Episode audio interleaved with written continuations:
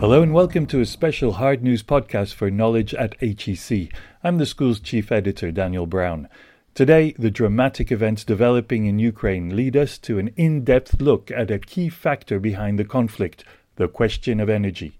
Not just the pipelines that bring Europe forty percent of its natural gas and much of its oil, but also the knock-on effects on all energy sources that prop up our global economy.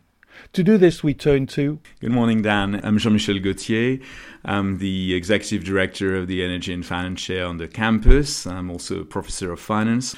I've spent more than thirty years of my career in the energy business, uh, including uh, oil business for a vast number of years, and then I moved to the uh, energy consulting industry for sixteen years as a, as a partner at Deloitte. Global National with Donna Friesen.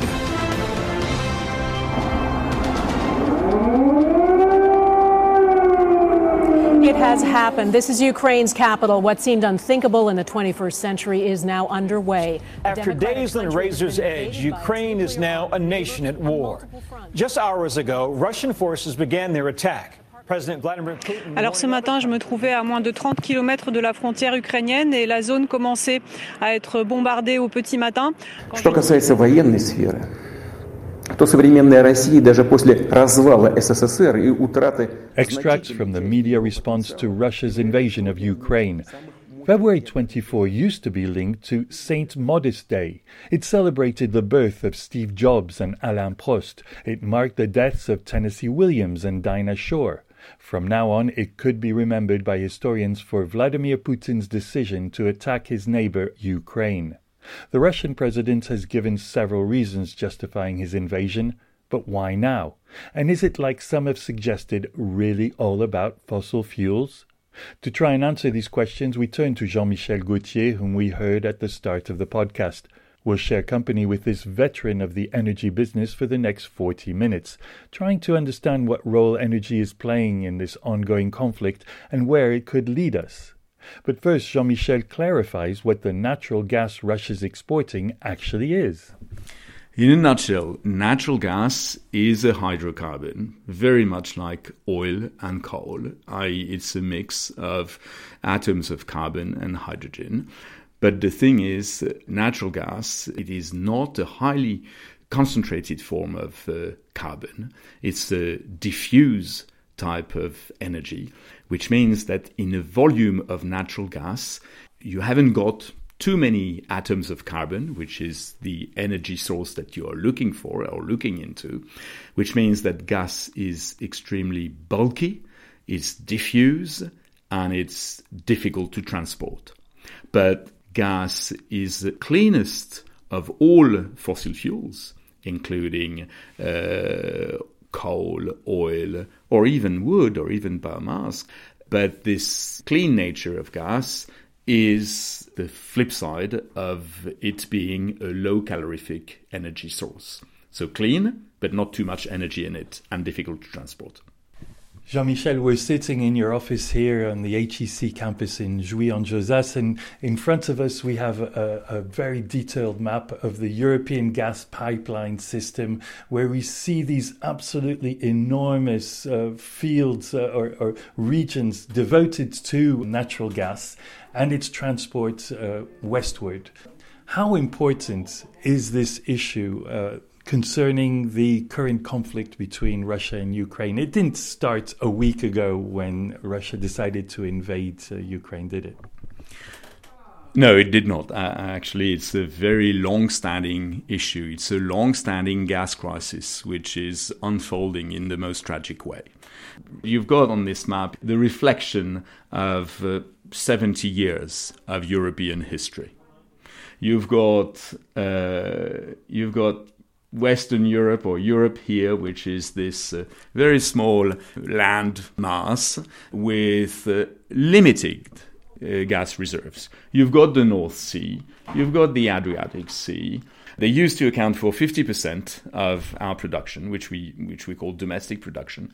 Today, only fifteen, because we're talking about very old sedimentary basins, very old gas structures. fifteen percent contribution to our gas supply, which means that the staggering eighty-five percent of our gas needs come through imports. what you can see on this map, the three major gas suppliers to Europe. Historically, of course, Algeria, with this huge gas potential coming uh, via gas pipeline, but also natural uh, liquefied natural gas. You've got Norway, outside of the European Union, still a major contributor, major exporter of uh, pipe gas. And of course, you've got the bulk, which you can see on this map, which is, of course, Russian gas contribution to our supply.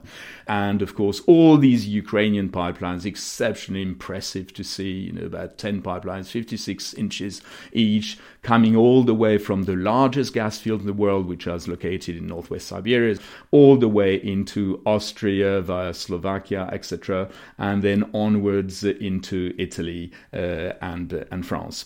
Uh, and of course, you've got the latest born, that is the so-called Nord Stream one and Nord Stream two, which are connecting Russia directly from uh, the Russian border uh, with Finland all the way to Greifswald in eastern Germany. So we are in the big game, in the big geopolitical game. Again, how have these tensions built up to the invasion of uh, Ukraine a week ago, uh, February twenty-fourth. Okay, yeah. I was actually shocked not to see uh, too many references to this long-standing gas crisis that we've had between Russia, Ukraine, and Europe. This invasion of Ukraine uh, comes on the backdrop of a long-standing, escalating tension between Moscow and Kiev, of course.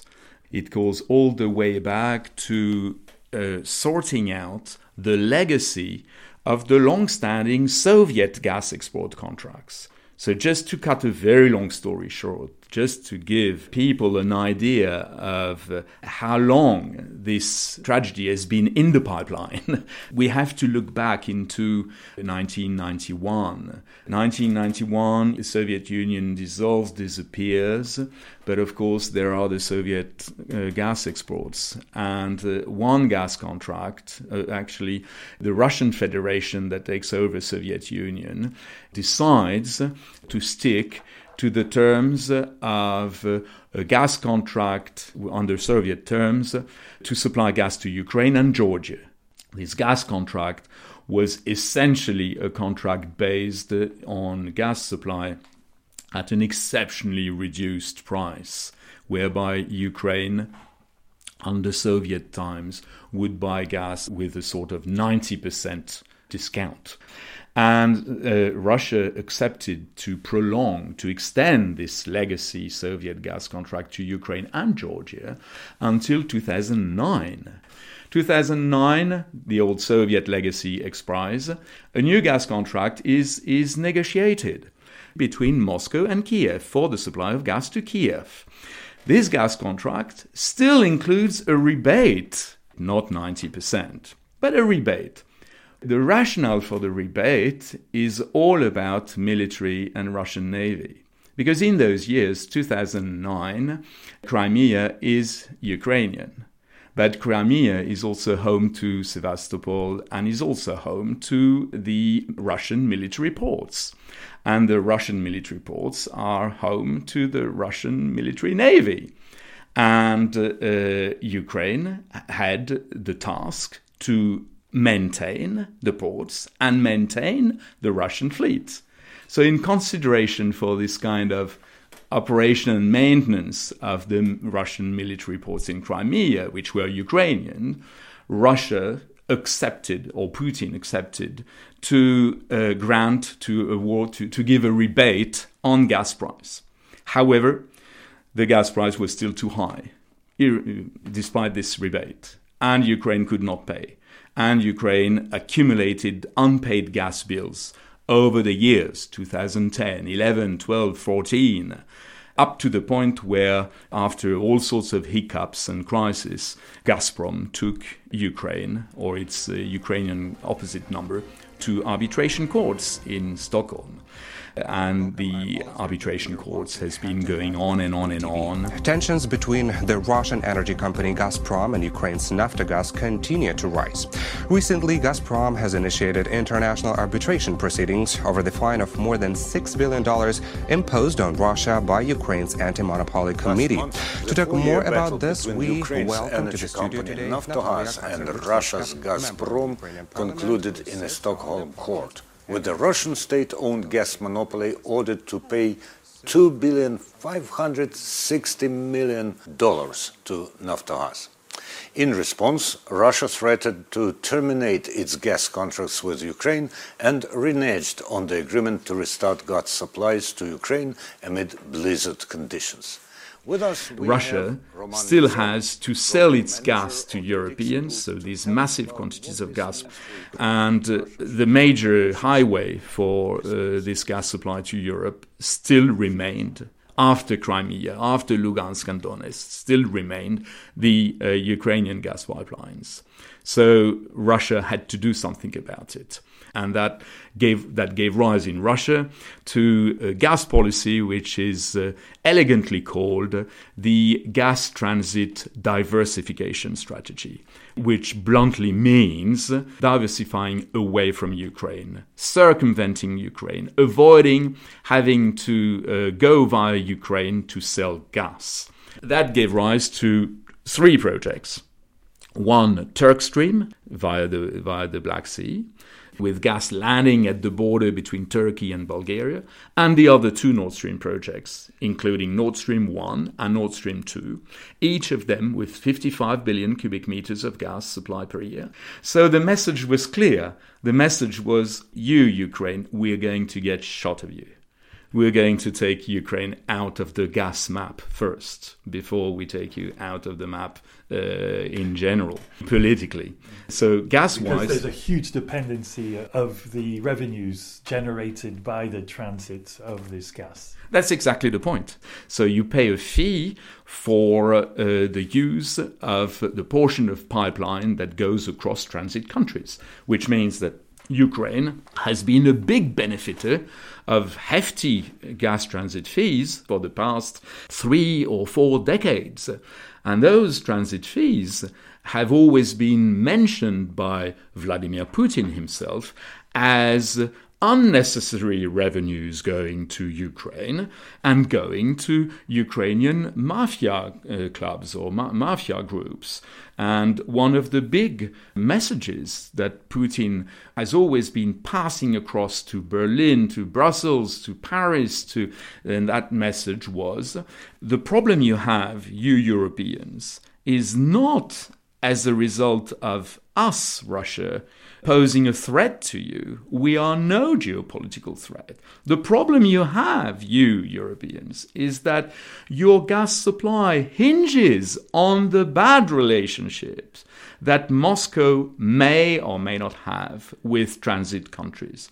So you Germans, you French, you keep referring to your dependence on Russia. In actual fact, if you want to have a smoother gas supply, you should increase your dependence on Russia rather than reducing it. We should get rid of those unnecessary gas transit countries and have direct pipelines connecting us. Why can't we have direct connection from the Russian beach all the way to the German beach uh, or the French beach, uh, et cetera? So how have the uh, European countries been responding to uh, those messages from Putin over the years? There have been mixed feelings. Well, first, you remember that the U S uh, department had a very, very strong feeling against Nord Stream from the start. The U S administration uh, always attracted uh, the uh, European Union's attention to the fact that having a direct connection for a major gas supply directly from Russia to Germany or to the E U was a, a, a big threat. and that we should not uh, buy too much into the Russian rhetoric saying that by avoid, avoiding third-party countries, we would reduce the threat. Uh, Washington always said that we would increase the threat, and we we should not buy too much into this, this logic. And then, of course, there's been very different views on Nord Stream in Europe. Italy has been at at points favorable and then more lukewarm. Germany has been relatively favorable to it, of course, because it's a direct supply. Eastern European uh, countries have been relatively, of course, because when you are Poland, you are also benefiting from gas transit fees. And Nord Stream going all the way via the Baltic is, is another loss of gas transit fees. So Poland was very much in the boat, in the same boat of Ukraine on this. So Europeans had been divided. Europe's energy crunch is fueling tensions with Russia. Moscow has denied restricting gas deliveries to its neighbours, insisting they're to blame for their own problems. A key natural gas pipeline has been running in reverse from Germany to Poland after Russia stopped flows in the other direction. Meanwhile, Western Europe is sourcing extra supplies from the U S as the energy crisis deepens. Critics say Gazprom, which has close ties to the Kremlin, is keeping delivery volumes low in order to put pressure on the E U. That spat stems from the E U position on the Ukraine conflict and the slow approval pace of the controversial Nord Stream two Baltic Sea pipeline. The situation is worsening. Jean-Michel, let's leap into this current conflict. As a consequence of uh, this invasion on February twenty-fourth, it's a, a week later, what consequences have there been on the gas's production, its transport, and its prices? Prices of all energies had skyrocketed way before. That's the thing that has to be borne in mind. The uh, Russian invasion in Ukraine added another tragic level, and that is for a number of reasons. First, gas prices have skyrocketed, but also electricity price, uh, prices, but also coal prices, and of course oil prices, and also carbon prices. So we've got a perfect storm with all energy sources aligning and uh, hitting uh, record highs. What have caused this price crisis? We need to go back to probably the mid of last year, before the Omicron variant of you know, COVID nineteen. Absolutely, of COVID nineteen, at a point in time when uh, Europe started seeing a sort of light in the tunnel and, and could see that we were gradually going to uh, move away from uh, COVID crisis. At that point in time, Europe finds itself with very, very low levels of gas inventories in storage. So when you're a big gas user like uh, the European Union, you need to have huge storage facilities, which of course we ordinary citizens do not see because they are buried underground, they are uh, out at sea. Uh, we don't see these massive cavities that store gas in bulk for the supply of the European Union to, to weather the peaks and troughs of, of demand, of prices, et cetera. Anyway, cutting a long story short, at the end of COVID crisis, we had very, very little gas in storage. Why? Because during COVID crisis, gas demand had gone down, gas needs had evaporated. The gas uh, import contracts had been reduced to their very, very minimum take allowed by the contract. So in essence, all European gas companies had decided to reduce their gas purchases. And that's only normal logical. Because it's logical. You know, there was no need for gas. And during these, these same COVID years, as gas companies had little revenues, et cetera, they'd rather empty the storage rather than buy more gas, you know, to convert gas in storage into cash, at least generate a bit of cash rather than paying for more gas. So at the end of the COVID crisis, European nations found them with very, very low gas level.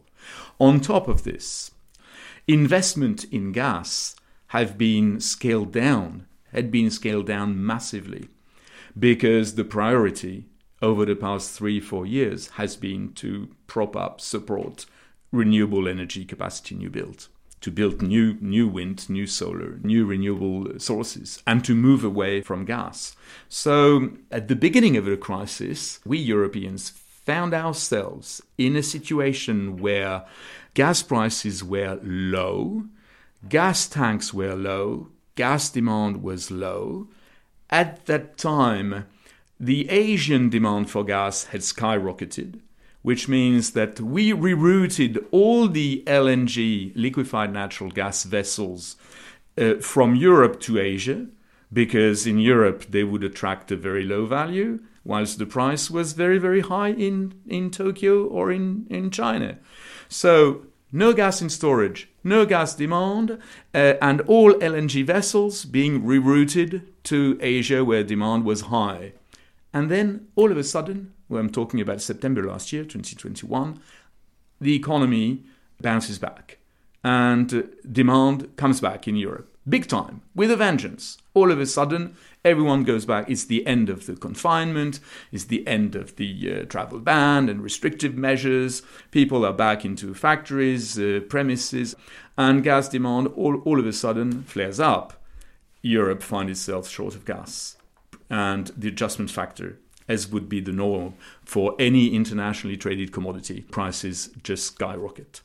Alison, and when you talk about that impact, I want to show you what we're seeing here at this gas station in Alexandria. So already for a regular gallon of gasoline, it is close to four dollars, and uh, we're expecting it to go up from there. In fact, overnight, the numbers spiking for Brent crude oil for uh, a barrel to about one hundred dollars a barrel for the first time since twenty fourteen as Russia invades Ukraine. And we know that this is going to impact Americans in more ways than one.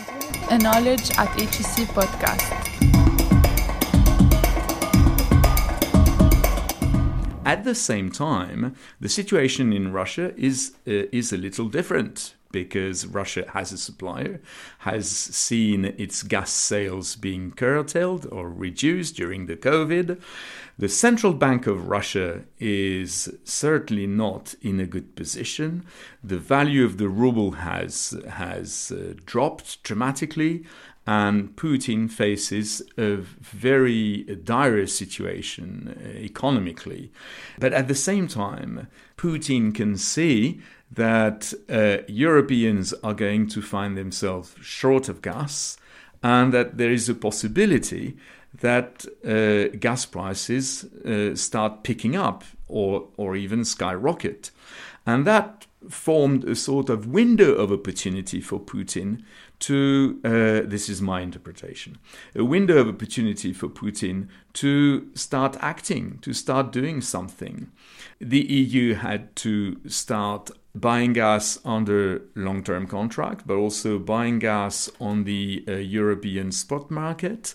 The spot price for gas went up dramatically, and uh, Gazprom saw this opportunity to maximize their gas sales, but only via contract, leaving the spot market alone and letting the gas prices skyrocket on the spot market. In addition to that, it is also fair to say that uh, Russia definitely did reduce the gas flows via the Ukrainian pipelines and even via the Polish pipelines, via the Yamal pipeline, therefore reducing gas supplies. The question is still open. The jury is still out. Did Russia use its gas as a weapon? Why did Russia reduce the gas flows via Ukraine and Poland? Russia says that they were replenishing their own stocks, their own storage facilities. Uh, and they have a point, because it did happen. They, they did so indeed at the same time. But that entailed a major loss for the Eastern uh, European Republic, definitely. So the bottom line is gas prices pick up. As a result of picking up, they've they've be, they pulled up electricity prices in Europe, and so did coal prices. When you see gas prices uh, flare up, when you see uh, oil prices sh- uh, shooting up, the only alternative is, of course, coal. Because coal is a very abundant energy source, it's a highly concentrated energy source, and it's a competitive source. The only problem with coal is, of course, that its C O two emissions kills us. We're all talking about coal obituary, coal being phased out, coal exiting the energy mix globally. We've seen coal prices yesterday reached uh, four hundred dollars per ton against a, his- a historical price of only forty dollars. Something completely uh, out of this world. So gas prices started first, then electricity, carbon, oil and coal. And we've we've got the perfect storm today. It just shows inequality of energy resilience among European countries and the importance of having a common and driven move towards a more secure and nationally based, or at least risk, like diversified in terms of risk, energy procurement sources for European countries. I do think that it has import, important consequences, most notably, for example, for Germany, that will be irrigated by the Nord Stream pipeline number two. And because they took a strong position against Russia, they might have energy consequences shortage, and it will force them to take a new energy policy with that respect towards more sustainable energy sources, which is positive. In a time when we're, you know, dealing with multiple crises and, you know, with global warming and the climate crisis becoming more relevant, and also in the backdrop, in the context of a pandemic, I think it could have serious implications on the way of life in the West and or even, you know, geopolitical uh, dynamics. The war and the aftermath sanctions are making it harder even to buy Russian crude, even though they weren't included in the sanctions. I think they've been selling at a discount, so I think even with the oil, recent oil price jumps, we're seeing a lot more. I think the main thing, it was going to accelerate the expansion of like L N G facilities across Europe. Jean-Michel Gauthier, now there is this conflict in Ukraine. Nord Stream two has been stopped. At the moment when it was going to open its valves and pour in natural gas in, into Europe directly, what consequences do you see of this evolution? Well, the consequences could be terrifying. The most tragic consequence would be a, as a result of military operations in Ukraine, uh, would be a serious damage to a critical infrastructure, that is pipeline. That would result not just in a curtailment of gas supply to Europe, which we see now, but that would result in gas supplies being entirely cut off. So something that will be impossible uh, to, to compensate. The other impact for Europe are uh, far-reaching. There are a number of them. Uh, we must not forget that Russia, in addition to be to being a major gas supplier, is also a major oil producer, is the third largest oil producer in the world, and uh, it's uh, one of the first two or three, top two or three oil suppliers to Europe. We are talking about something like half of Russia's oil exports are destined to Europe, which means that Europe imports something like two point five million barrels a day of oil every day. That could be cut off as a result of uh, Russian banks being taken away from SWIFT, from the SWIFT payment mechanism, just as a result of uh, Russia not being able to be paid for the oil it supplies to Europe.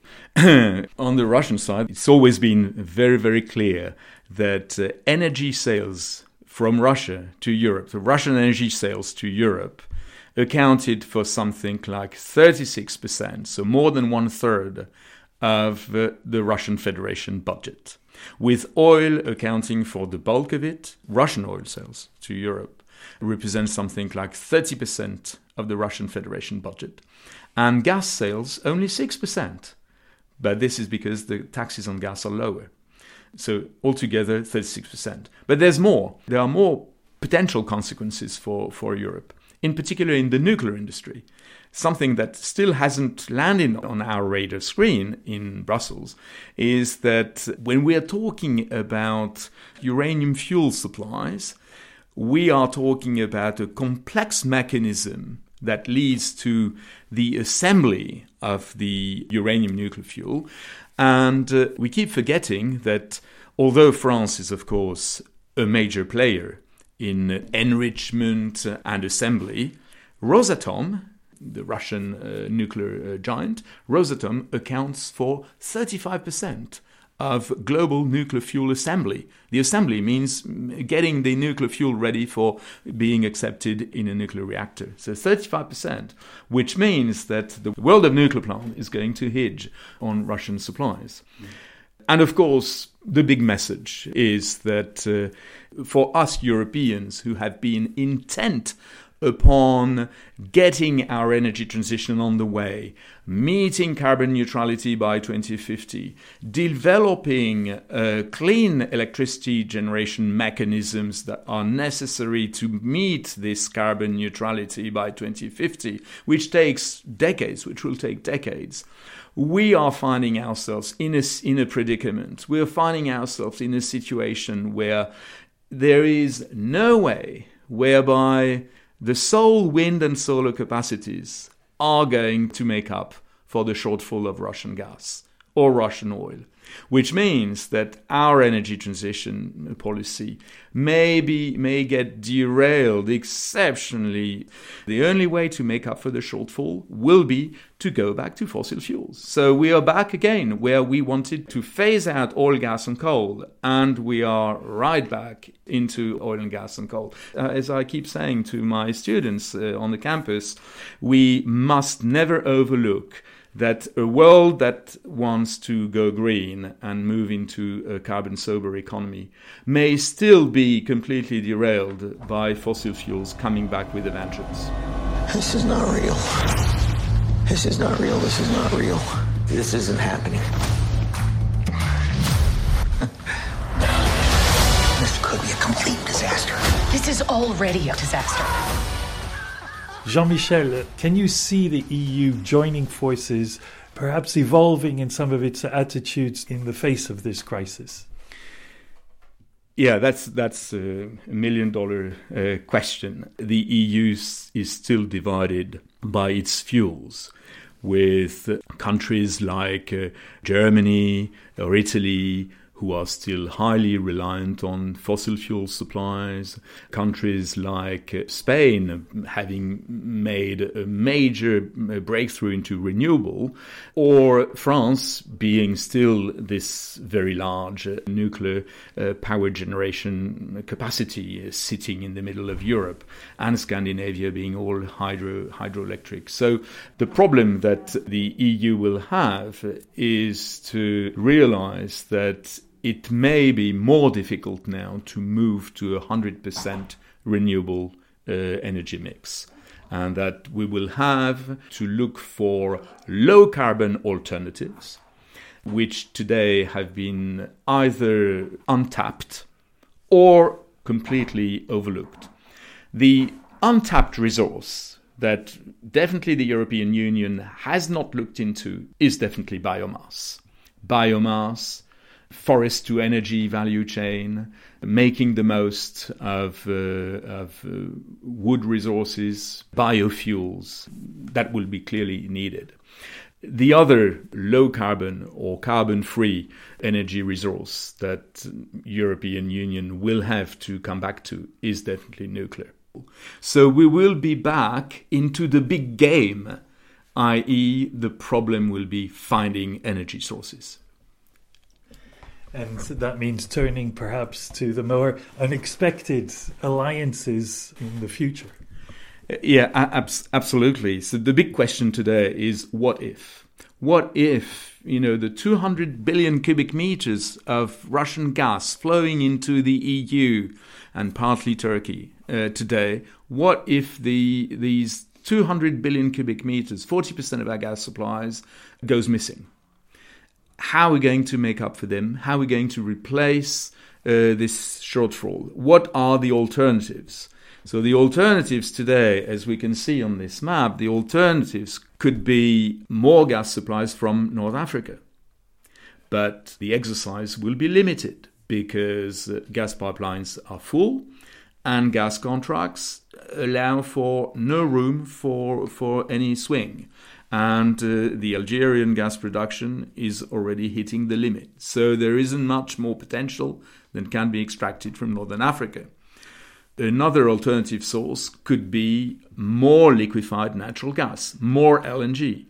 More L N G from Qatar, more L N G from Nigeria, from the United and States. Of course more L N G from the United States, from the U S shale gas turned into a liquid for exports, which we have seen landing on European beach, beaches now for uh, a number of years. But the problem there uh, is, although, yes, we could ramp up L N G uh, supplies, the problem will be at destination when reaching the European beach. The problem will be when it comes down to regasifying the L N G content of the vessels, of the methane tankers, the methane carriers. We have a regasification capacity around the E U that is also that is today operated at its almost full capacity, which means that there is no room for improvement. So the bottleneck will be on the receiving end. The bottleneck will be with the, the, the, the capacity of receiving terminals that would not allow uh, to receive more vessels. So here again, we are hitting a bottleneck.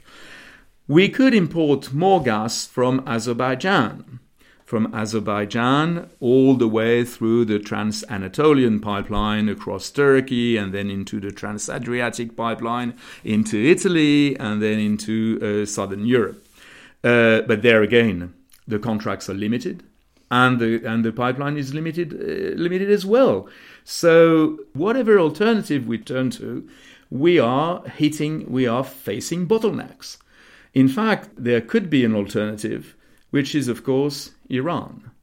That is going to be a tall order, because that means that in terms of geopolitics, moving away from Russia, we need to find an understanding with Iran, which we have portrayed as the devil for now a couple of decades or more, which means that we need to go back to a nuclear agreement. There is all sorts of steps towards having more Iranian gas.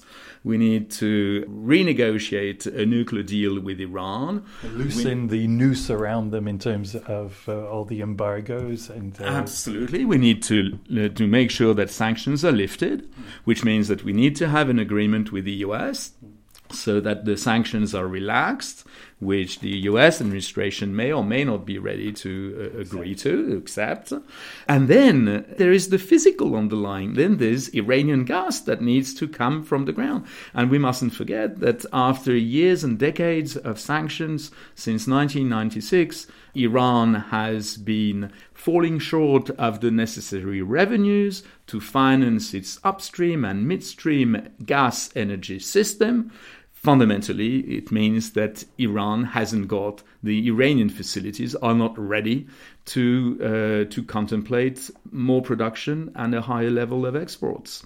And Iran needs to ramp up its production, which has been dormant since the, the uh, sanctions from the Trump administration. And that takes time, probably uh, years. Which means that any agreement with Iran is not going to translate into more gas anytime soon. There is a possibility of these new alliances being created, uh, strange bedfellows, uh, perhaps, like E U-Iran, Russia-China also. Is this the new world order that could be peeking its head over the Ukraine-Russia war? Absolutely. This is this is the new world order that we can see uh, in a nascent form that's kind of emerging. If we want to make up for Russian uh, gas shortfall, we need to have an understanding with the Iranians. So we need to uh, to find a new partnership with Iran. And at the same time, by excluding all Russian banks from the SWIFT mechanism and moving away from Russian supplies, we are pushing Russia uh, into the arms of the Chinese. So, yes, you're absolutely right. The, uh, the New World Order might be E U with the Middle East, trying to find the Middle East at large, trying to find a new a new relationship, and Russia being turned uh, to the east. Jean-Michel, in the short term, Europe is not immediately facing a, a precipice of not having any natural gas and, and oil from Russia. The Foreign Affairs article uh, just the other day was talking about enough storage to continue to live business as usual until the autumn of twenty twenty-two. Y- your analysis of this? To me, thinking that we can live on the existing quantities of gas that are in storage, and the thought that these quantities of gas could tide us over into autumn, to me that is no good news at all. That is the worst news possible, because it means that come autumn, we will have gas quantities in storage which will have dropped from thirty percent down to probably ten percent. And we will have to buy a quantity of gas which is going to confront the Europeans to uh, bigger bottlenecks that we have today. We must not forget that energy is all about logistics and capacity.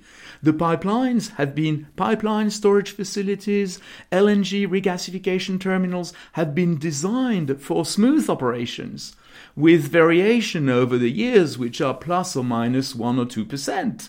Not moving from uh, ten percent to one hundred, not a variation of eighty percent. So uh, when we see that the gas in storage is down to uh, thirty percent, its level, to me that's the worst news.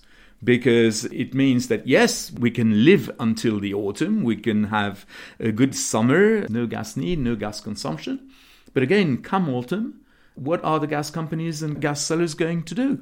Uh, they will have to buy gas massively, and these quantities of gas that will be de- needed by then will by far exceed what the capacities can bring to, to Europe. There's a time bomb on the way. Jean-Michel Gauthier, wow, thank you so much. Thank you for having me. Thank you. Finance professor and executive director of the H E C Energy and Finance Chair, Jean-Michel Gauthier, speaking to us on March the third. Since then, the Ukraine-Russia war enters its third week with its untold litany of violence and hardship for Ukrainian civilians and Russian soldiers fighting their brethren on the ground for Vladimir Putin. Much of what Professor Gauthier mapped out is coming to bear. Like the map he showed us, it underlines the importance of historical perspective and on-the-ground understanding of what has been at stake for the past seventy years. That's it for this special podcast edition of Knowledge at H E C. If you have any comments or questions, please address them to brownd at h e c dot f r. Goodbye.